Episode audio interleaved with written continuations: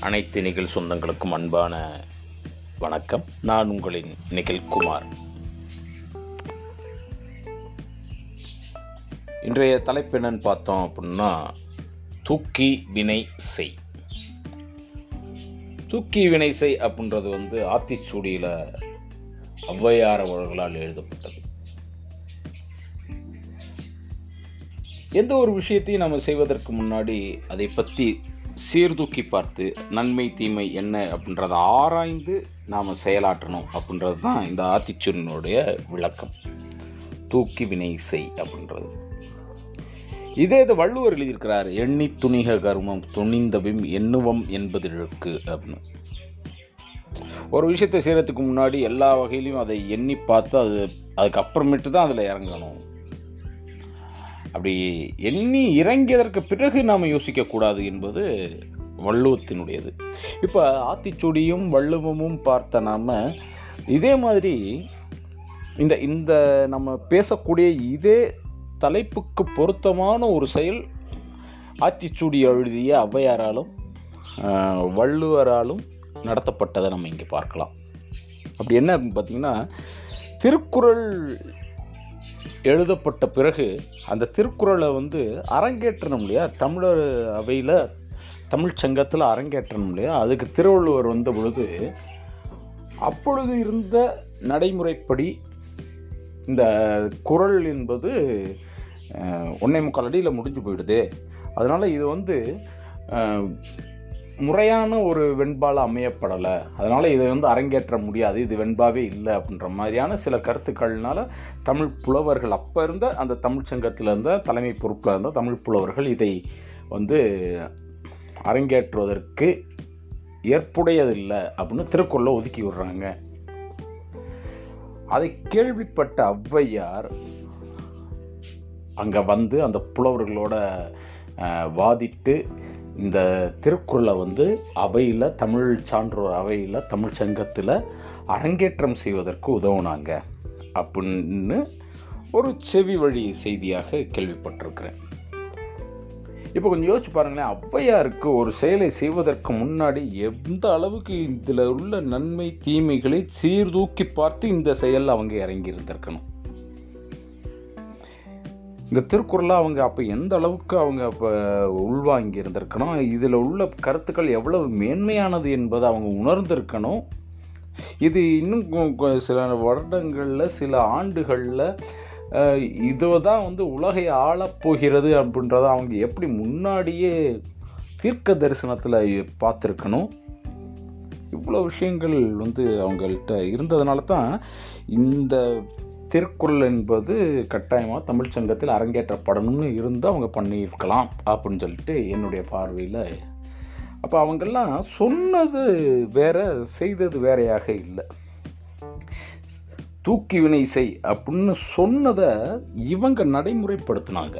யார் எழுதினார்களோ அவர்கள் நடைமுறைப்படுத்தினாங்க. எண்ணி துணிக கர்வம் துணிந்தபின் எண்ணுவம் என்பது இழுக்கு அப்படின்னு அவர் எழுதினார்னா அதை திருவள்ளுவர் நடைமுறைப்படுத்தி காட்டியிருக்கிறாங்க. அப்போ நாம் ஒரு செயல் இறங்குவதற்கு முன்பாக அதை பற்றி நாம் ஏதாவது பேசியிருந்தோம்னா அதில் உள்ள நன்மை தீமைகளை ஆராய்ந்து அதை நடைமுறைப்படுத்துவதில் நாம் தெளிவாக இருக்கிறோமா? அப்போ அந்த தெளிவு என்பது நன்மை தீமைகளை சீர்தூக்கி பார்க்கும் ஒரு ஒரு தராசு மாதிரி சீர்தூக்கி பார்த்து நான் செய்யக்கூடிய செயல் நிச்சயமாக அனைவருக்கும் நன்மை தான் தரும் அப்படின்னு தெரிந்து அந்த செயலை நாம் செய்கிறோமா? ஒரு பைல்வான் வந்து ஒருத்தர் என்ன பண்ணார்? ஒரு டீ கடையில் போய் டீ குடிப்பார் எப்பயுமே. அவர் அவருடைய நண்பர். டீ கடைக்காரரும் அந்த பைல்வான் நம்பர் ஒன்றா பேசிகிட்டே இருக்கும்போது ரெண்டு பேருக்குள்ள ஏதோ கருத்து வேறுபாடு வந்தது. உடனே அந்த பைல்வான் என்ன பண்ணுறாரு ரொம்ப சண்டை அவங்க- அதாவது வாய் சண்டைகளாக இருக்கும். அந்த சமயத்தில் பைல்வான் கேட்குறாரு நீ மட்டும் பெரிய ஆளாக இருந்தால் எங்கே என் கூட ஒத்தை கொத்த சண்டைக்கு வா பார்ப்போம் அப்படின்னு சொல்லி சொல்கிறாரு உடனே இந்த டீ அப்போ இருந்து அந்த எமோஷனல் ஸ்டேஜில் சிந்திக்காமல் ஒரு முடிவு எடுக்கிறாரு. சரி நானும் உங்க கூட போட்டிக்கு வந்துடுறேன். ஒரு முப்பது நாள் கழித்து நம்ம ரெண்டு பேருக்கும் ச இப்போ சண்டை அப்படின்னு சொல்லிட்டு அந்த பைல்வான் போயிடுறாரு.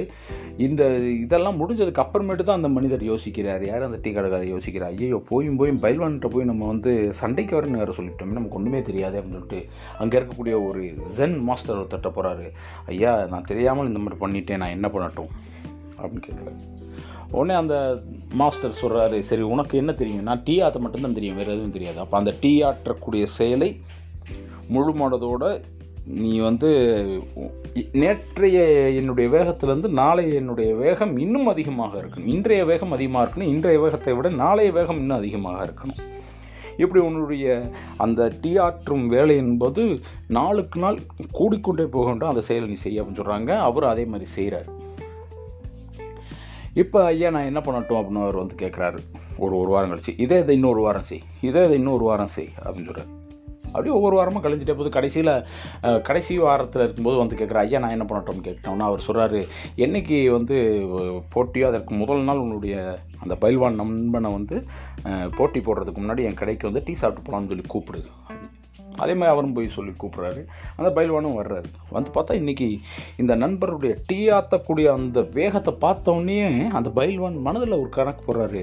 ஒரு மாதத்துக்கு முன்னாடி இந்த வேகத்தை விட இந்த டீ ஆற்றுவதிலே இவ்வளோ தூரம் அவன்கிட்ட தெளிவு வந்திருக்குது அப்படின்னா அவன் உண்மையிலேயே சண்டை போடுவதில் இன்னும் எவ்வளோ தெளிவாக இருப்பான் அப்படின்னு ஒரு அவராகவே மனசில் ஒரு கணக்கு போட்டு பார்க்குறாரு. போட்டு பார்த்துட்டு சரி வேண்டாம். சண்டை வேண்டாம் நமக்குள்ள. நம்ம எப்பயும் போல நண்பர்களாக இருப்போம். அன்றைக்கி ஏதோ எமோஷனில் நானும் பேசிட்டேன். அப்படின்னு அவர் ரொம்ப சர்வசாதாரணமாக அந்த நிலையை கடந்து போகிறாங்க இதில் இரண்டாவது பகுதியை விட்டுரும் ஆனால் முதல் பகுதி என்பது கொஞ்சம் யோசிச்சு பார்க்கணும்.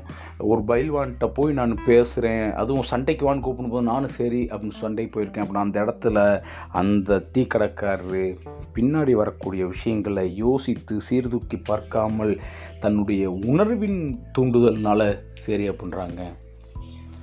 நாம் உணர்வின் தூண்டுதலில் இருக்கமா? இல்லை நம்மளுடைய அறிவின் தூண்டுதலில் இருக்கமா? அப்படின்றதையும் மீண்டும் நம்ம ஒரு சீர்தூக்கி பார்த்து ஒரு வினையை செய்ய வேண்டும் என்று இங்கே கூறிக்கொண்டு அனைவருக்கும் நன்றி தெரிவித்து விடைபெறுகிறேன். நன்றி. வணக்கம்.